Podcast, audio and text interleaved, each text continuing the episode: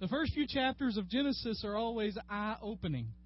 Uh, and I'd like to tell you that they get less eye opening as you go along, but the truth is that the story is uh, the story. And one of the things I love about the Bible is that it doesn't sugarcoat God's people. They're real. They're they're uh, they're believable stories, even though they may seem outlandish. And it's kind of crazy to think that these are the people that God chose to move forward. But Alan and I were having a discussion today in the office, and something I said a couple of weeks ago is that God fiercely protects His people, that line of people, in spite of what they do. And so you see, His plan keeps moving forward. It keeps going in spite of the poor decisions that the people that He chooses makes. Let me give you a, just a couple logistical things here. Um, we're going to operate the same way we've been operating but I'm going to do more repeating. I've had that request from a couple of you. Uh, there are two solutions to when you have a large group, getting everybody to hear each other, and that is one, everybody moves closer together, down front, center, uh, and two is I repeat everything. So I'll be repeating everything because otherwise you're not going to hear. All right? And so I try to do that in the way I answer the question, but I haven't been clear enough in that. So we'll we'll kind of do that in even this first part. The second question is there have been some that have asked, well, what if I miss a week? Or I'm teaching and I can't be there. Starting tonight, we're going to try to uh, record this session, and we'll probably put it up with our podcast where we put our sermons and uh, those kind of things so people can get online and download it or listen to it or whatever and uh, try to edit it around so that there's not a lot of dead space. And so our whole conversation may take 30 or 45 minutes instead of the hour. But uh, I've had a couple people request uh, that can't be here because they're teaching. They'd like to know what we're talking about.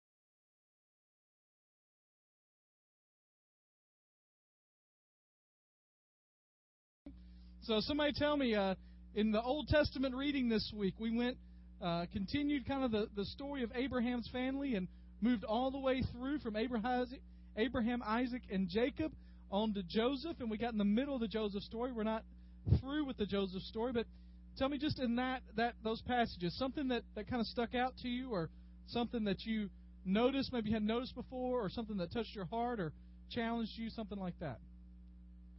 That's good. Somebody else. Joseph was the only good guy. That's what Joyce said. Uh, it's kind of like a breath of fresh air when you get to Joseph, right? Like, wow, he made the right decision. That's, that is really good. You know, when you he gets tempted and he he runs away, even though he didn't, he gets accused of it and gets charged with it. Uh, in the prison, you know, he he does the right thing. Joseph is a breath of fresh air, uh, and so uh, that that's that's a good point, especially when you've been dealing with other things. Miss Betty, we'll get there. We'll get to questions in a minute. But that's an important passage. Uh, one reason that's very important is where the name of God's people get their name, right? Israel. He gets his name changed to Israel. We'll talk about that. Something else, something that stood out to you in the Old Testament reading, surprised you, challenged you, any of that. One second, Miss John. We'll, let me get Ann, and then we'll you have in Jacob and Laban, one of the things you see is that they're much more alike than they want to admit. Right? I mean, Jacob, it's almost, it's interesting because you have this kind of reversal thing.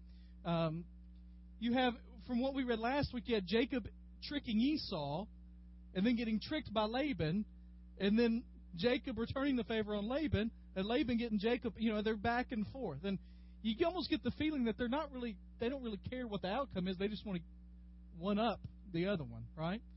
We were in Genesis 30 through 42, basically, this week. So, but yeah, the, the Laban story is interesting, where Jacob tries to sneak away. Yeah, it, that's one thing that the Bible never gives clear understanding of the idols that Rachel took. What happens there? You know, in other places in Scripture, you know, I think of the battle of Ai that we'll, we'll encounter in the book of Joshua. Uh, that'll be sometime around the, be sometime around April will be in Joshua. Um, you think about that, where uh, God's people got destroyed, basically, or the army that went out because there were some foreign idols kept there. Now, there is that point uh, not long after that where all the idols are destroyed, where it talks about how that, that, that, that they committed themselves afresh to God. And so there are some scholars that think that, well, then Rachel got rid of them there, um, or they got rid of them at that point. So, um, one of the things that was interesting to me is Rachel's death. And they just, you know, I mean, you read through that, they just kind of buried her. I mean, and, and you think, well, for us that seems a little cruel, but what what else are you going to do? I mean, you know, I mean, you're traveling, you're going, you're not going to, you know, carry her around. And so, but it's it's interesting there. Other parts of that story you found interesting before we get to questions. Yeah, it, it's interesting. Their negotiations with each other on a lot of levels are just fascinating because we don't do things like that anymore. Let me ask you this question Who carries the action a lot in this section, the males or the females? Females, right? Another discussion I had today, uh, it almost seems like the guys are just kind of sitting back and, all right, whatever.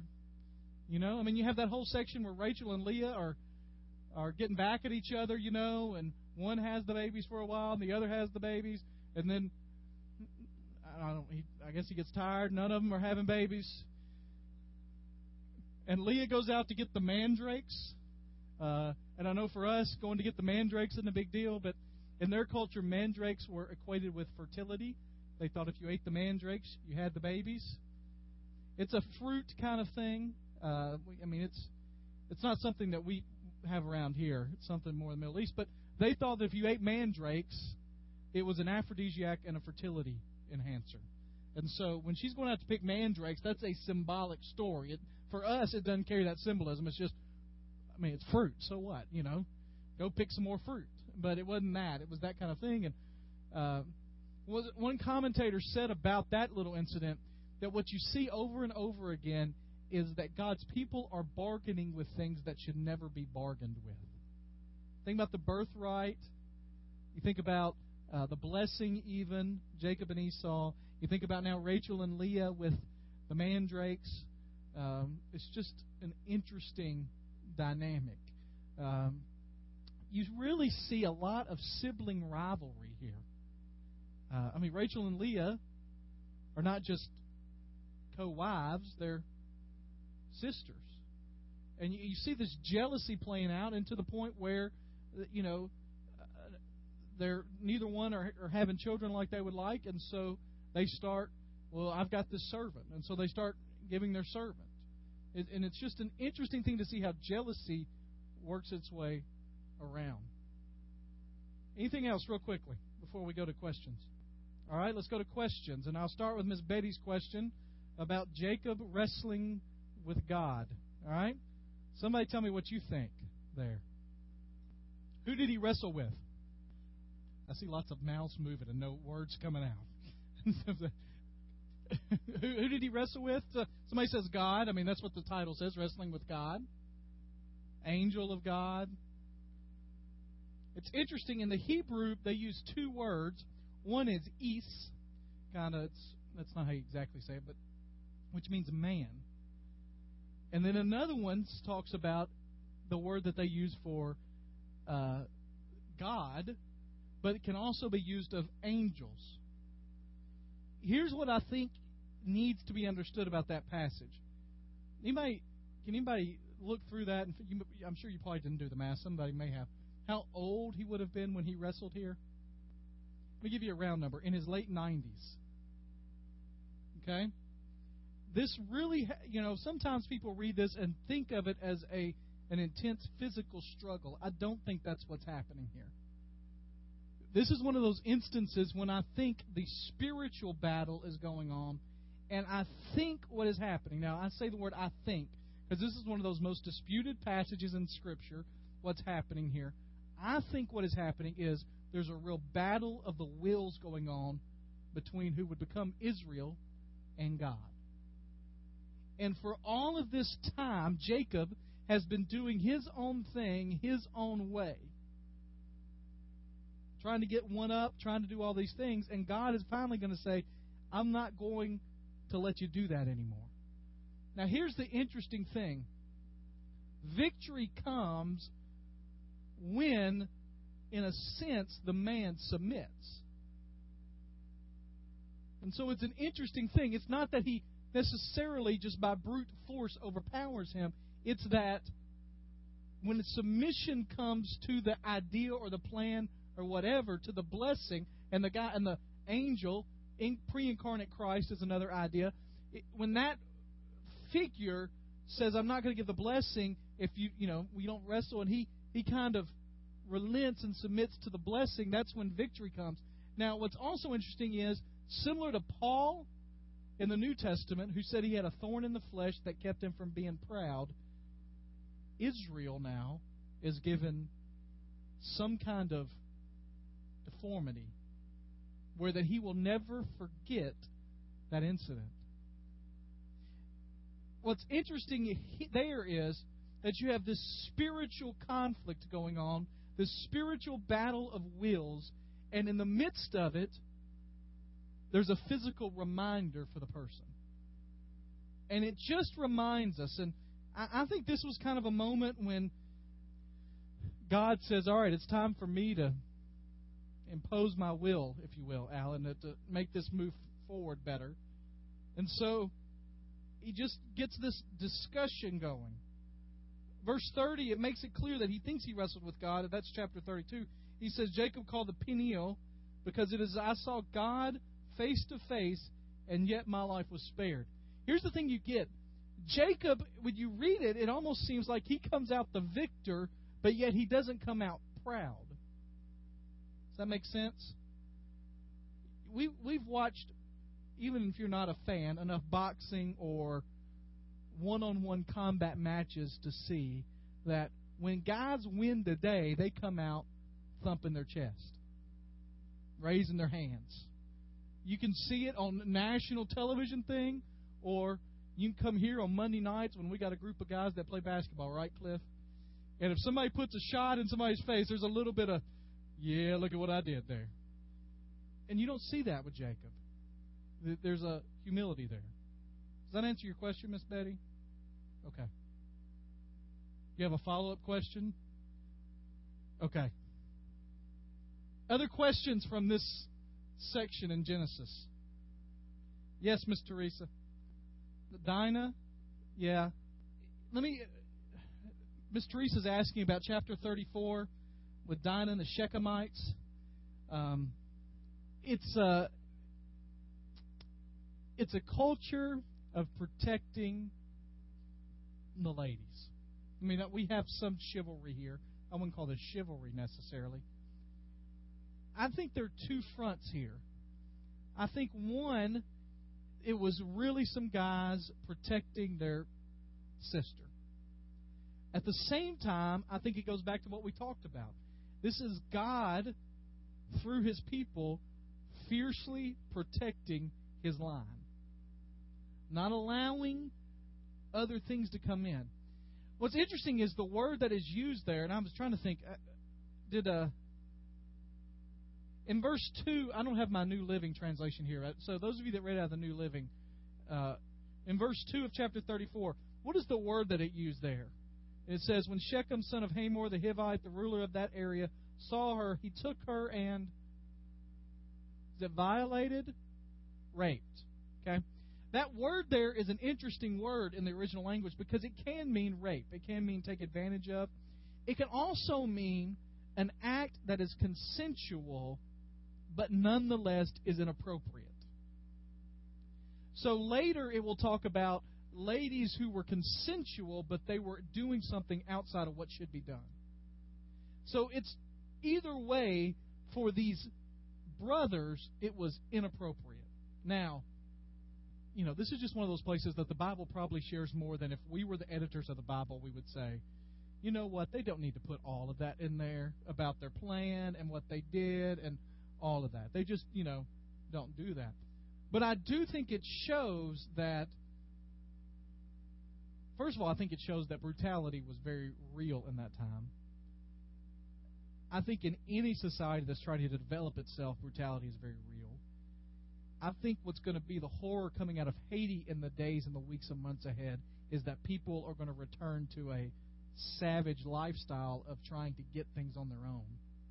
And we've got cameras down there recording it. Um, and so that is real. And I do think it was this, this idea that these brothers just felt it was their obligation to protect the family and this girl, and they weren't going to give any of their stuff to them. They weren't going to give any of their land to them.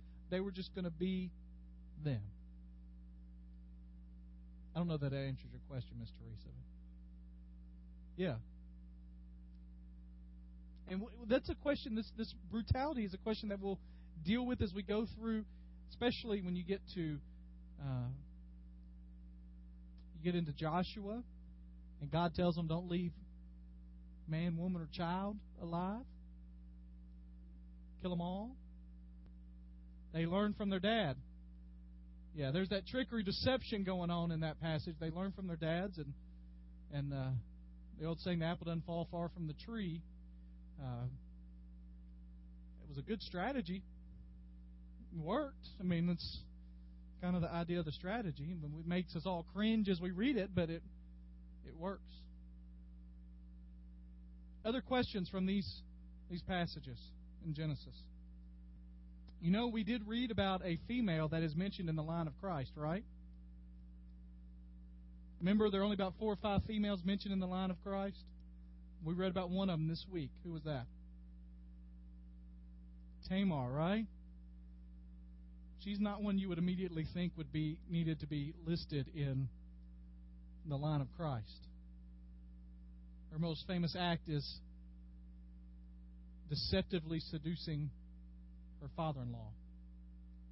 But again, let me ask this question why was she doing that?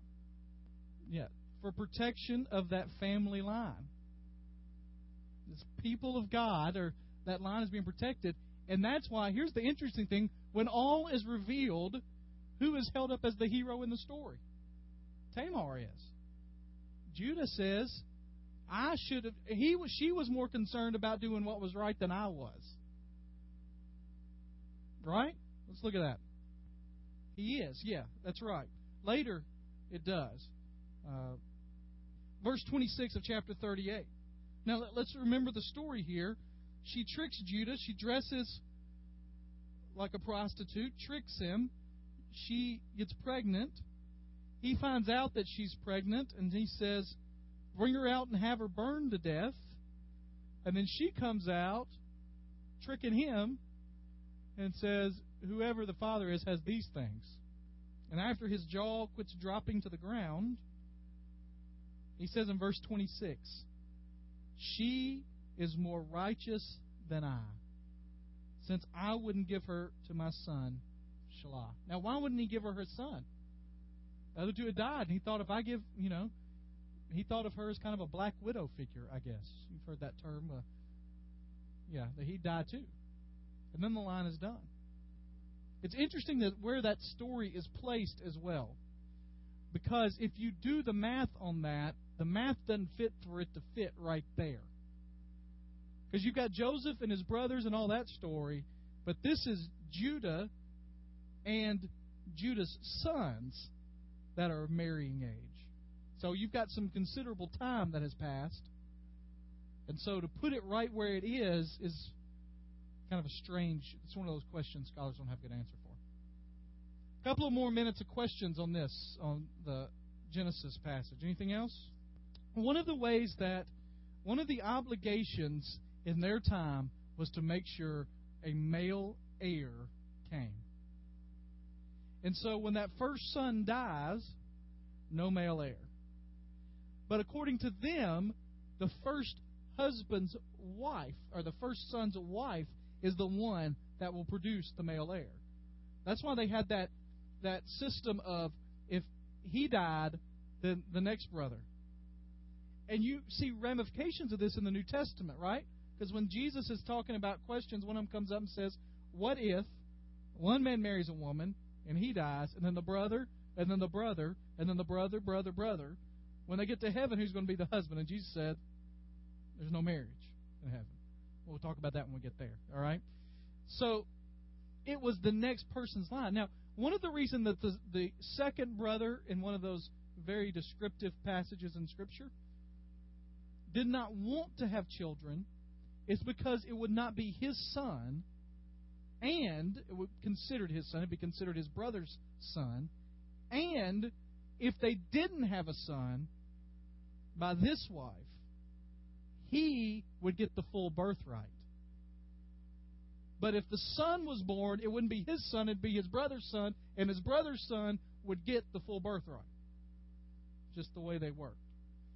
And so the thing is, the reason that it was important that she was righteous because she was trying to protect that family line. As God had laid it out, that this is the family that everything will flow through, and there'll be, you know, and you have in these 12, you have the 12 brothers, you have the 12 tribes of Israel. And so it's important to keep those lines, and each tribe would carry a specific function, and so they had to continue in that line. In fact, you know, we mentioned Judah, but by the time we get to the King King David, uh, he unites these two, but after David they separate, and the more righteous of the two is Judah. That tribe that settles. It becomes the largest, most prevalent. Here's the moral of Genesis the Old Testament, the New Testament, excluding Jesus. God hits straight licks with crooked sticks. There are no heroes here. Jacob is messing up all over the place, and yet God still uses him in a mighty way. For us, that's an encouraging thing. Uh, and you know, there are days that I think, Lord, there is no way in the world I ought to be doing what I'm doing. I can't do it. And yet it's through his faithfulness that he continues to use us. And you go back and you read somebody like Jacob, you go, I ain't messed up like he was. You know? He can use him. He can, you know, he can use me. And this is one of the guys that, I mean, in years to come, people would say, My God is the God of Abraham, Isaac, and Jacob. God hits straight licks with crooked sticks. That really comes via a guy named George Guthrie, who was my professor at Union. All right? Anything else? Because we're about to go to the New Testament. Anything else? All right, let's go to the New Testament. In the New Testament, we're in Matthew 10 through 13, basically. Not the last part of 13, but Matthew 10 through 13. Things that kind of stood out to you. And that's something that stood out to you in those passages. Yeah, chapter 12, Joyce mentioned uh, in chapter 12, verse 38 and following, where they say, Show us a sign, and he says, You're wicked. You know, I, I could show you a sign, but it's not really helpful. So this is the sign I'm going to give you. I'm going to give you the sign of Jonah. I'm going to be in the belly of the earth for three days, and then I'll be out. I can just, you know, one of the things that I've always thought about is I can imagine the disciples sitting around after Jesus ascended, and they had these quiet moments a little bit together the book of Acts, and they're sitting around and they go, Hey, didn't Jesus talk about Jonah one time? You remember that? We completely missed what he was talking about. Because I don't think when he says that, the disciples, exactly. He's going to die and he's going to rise again. They didn't know what he was talking about. But later, when it comes to pass, they go, oh, that's what it is gives me encouragement because there are times in my life when I have no idea what God is doing. And yet, a year later, I say, I see it. I see what He did back then. But that's a good part. Other things, other, maybe something that you didn't remember being quite controversial, that was controversial, or uh, one of the parables that kind of stuck out to you or talked to you, or yeah, yeah, John. Yeah, we're not in questions yet, John. We're not going to get to that question tonight. I'm sorry. No, no, no. Here, I'll, I'll say, John's asking about the blasphemy against the Holy Spirit. Um, my personal understanding of that is somebody that rejects the promptings of the Holy Spirit in their life to accept what God has done for them. Uh, blaspheming the Holy Spirit there, I think, literally means rejecting the Holy Spirit's conviction of your life. In that if you do that for your life, that eventually you will not be forgiven. Okay? That's my understanding of that passage. I don't think that means, and I don't think Jesus says anywhere in there, that if you're saved and then you say a curse against the Holy Spirit, that somehow you lose your salvation and it's over. Right? I don't think that's what it means. I do think it means that when you reject His Spirit convicting you for salvation, then that's what it means. Does that answer it okay? All right, other things that you point out or questions? We can do questions, either one. That's an interesting little passage because he says, Don't go anywhere but to the lost sheep of Israel, right? And if you turn on, I can almost guarantee you, you could turn on on particular broadcasting stations, some maybe centered in Hendersonville, uh, this week on your cable or your satellite and others of like kind, that you will find some preacher talking about what we must do for the lost sheep of Israel before Jesus will come back because Jesus said to go after the lost sheep of Israel. I'm not denying that Israel doesn't have a place in God's ultimate plan, but that's not what this passage is about. This passage, I think, is based on the principle that will come later in Acts 1 8, which is go to Jerusalem, Judea, Samaria, and to the ends of the earth. Jesus, what's the context here? What's happening in chapter 10? He's sending them out. Their first mission trip, their first ministry. Jesus has kind of got his apostles around. He says, Listen, I've been doing all the work for you here. It's time for you to get to work. And so I'm going to send you out with an easy assignment first. Just go to the Israelites. Don't worry about going to the Gentiles yet. Don't worry about trying to cross cultures. Just to go to the Israelites. It's kind of like you give them a little bit of that, and they're supposed to come back. And when they come back, you go, okay, now let's up the ante a little bit. Let's let's move into a different realm. And so Jesus is saying, for your first test, just go to the Israelites, tell them what you've seen and what's happening, and then we'll begin to go from there. Now, what he's going to find is the lost sheep of Israel, basically, Charles, to answer your question.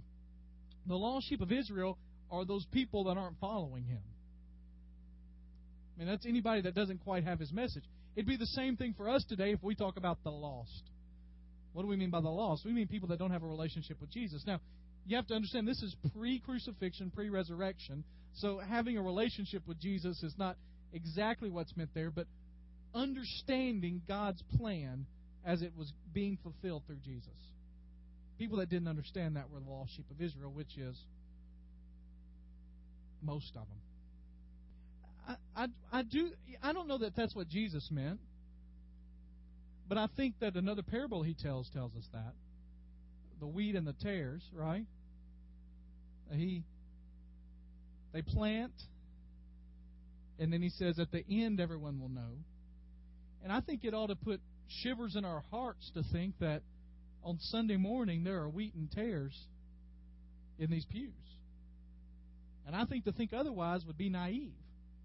To think that everybody that is in the pews on Sunday morning, that are even members of this church, to think that every one of them are saved would be naive.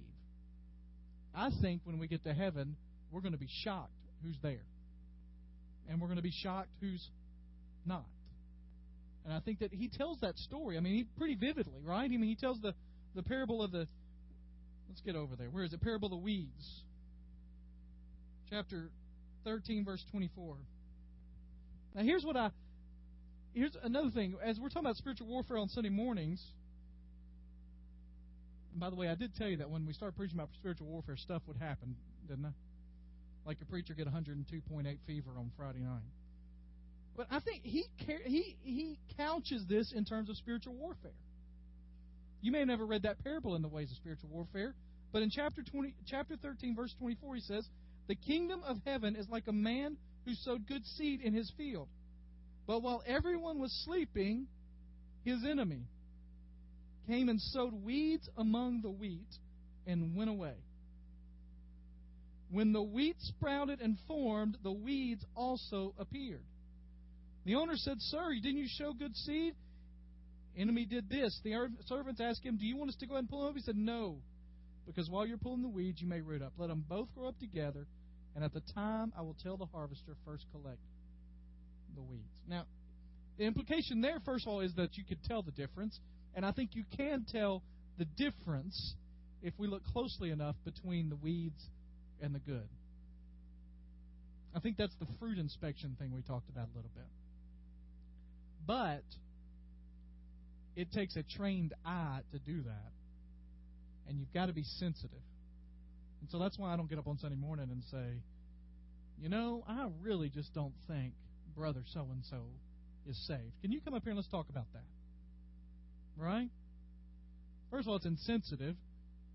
But the truth is, and let me just ask you this question if we knew that was the case, is it more insensitive to do that or to just let him go? This that parable is one that every time I read it, I shiver. Because I am confident that I'm going to get to heaven.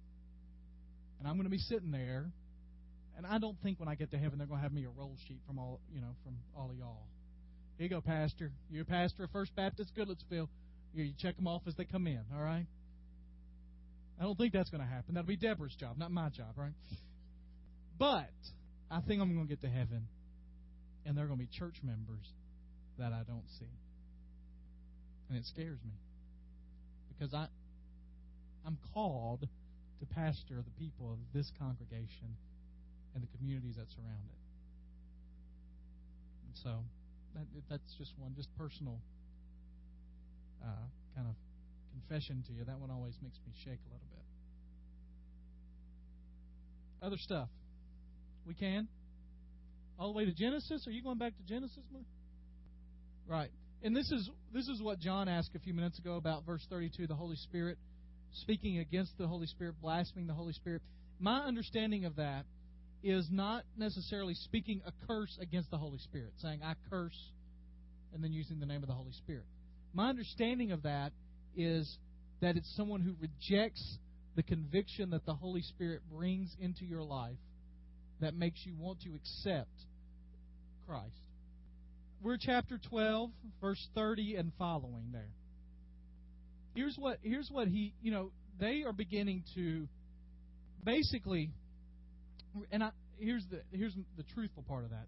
That's one of those questions I can't fully answer. Okay? Here's my understanding of what's going on in that passage.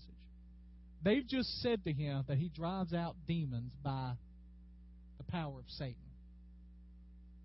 So, in essence, if Jesus took that to heart, they have just blasphemed Jesus. Because they have said that God is Satan. And Jesus says, How can that be? A house divided against itself cannot fall. Most people think Abraham Lincoln said that. Right? It's not Abraham Lincoln, it's Jesus.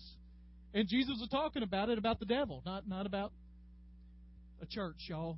We can't a house divided against itself cannot stand. No, he's talking about how can I cast out demons and be the devil? You got to be stronger than the one that's holding the keys. He gives this illustration, this strange illustration of, uh, you know, you got to be strong enough to walk in and tie the guy up and then take everything in his house.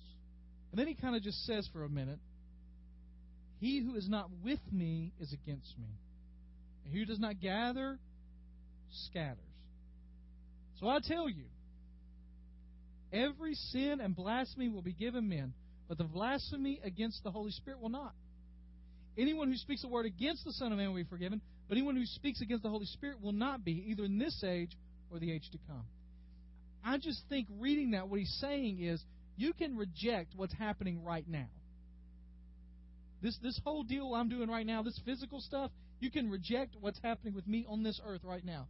But there's coming a time soon when my death, burial, and resurrection will happen, and if you reject what happens there, you're done. Okay? That that's where I now if you read four commentaries, you'll get four different guys. But that's where I am. Mr. Robert. Well, here's the thing. He ain't got any chance unless he accepts forgiveness in Jesus Christ. But if he does that, he's on the same ground we all are. Yeah. Well, if you don't have evidence that, that he ever accepted that forgiveness, then you know, he's spending eternity separated. But at the same time, guy that you've worked with all your life that's a good old boy, never said anything bad about the scriptures, but he's never accepted Jesus, he's in the same boat. I think I think if he if he did not make peace with God, he's separated for eternity from him. Here's the thing: there's two different kinds of blessings being referenced there. In the Old Testament, we talked about last week, that was the uh, generational, one-time family blessing.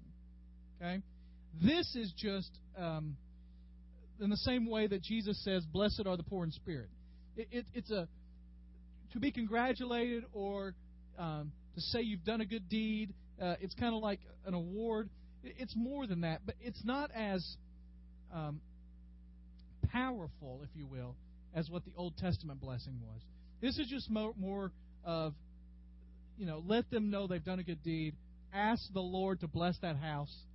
You've got the power now, if they treat you kindly, because you're one of my followers, that you can ask on the on the Lord's behalf to do something for that that house. Uh, that's the difference. It's a good question, Bill, especially in light of what we talked about last week. And it's also a reason that I like reading like we're reading. Because if we had read just from Genesis all the way to Matthew, by the time we got to Matthew, we wouldn't have thought a second thing about the blessing and, and, and Jacob and Esau's story.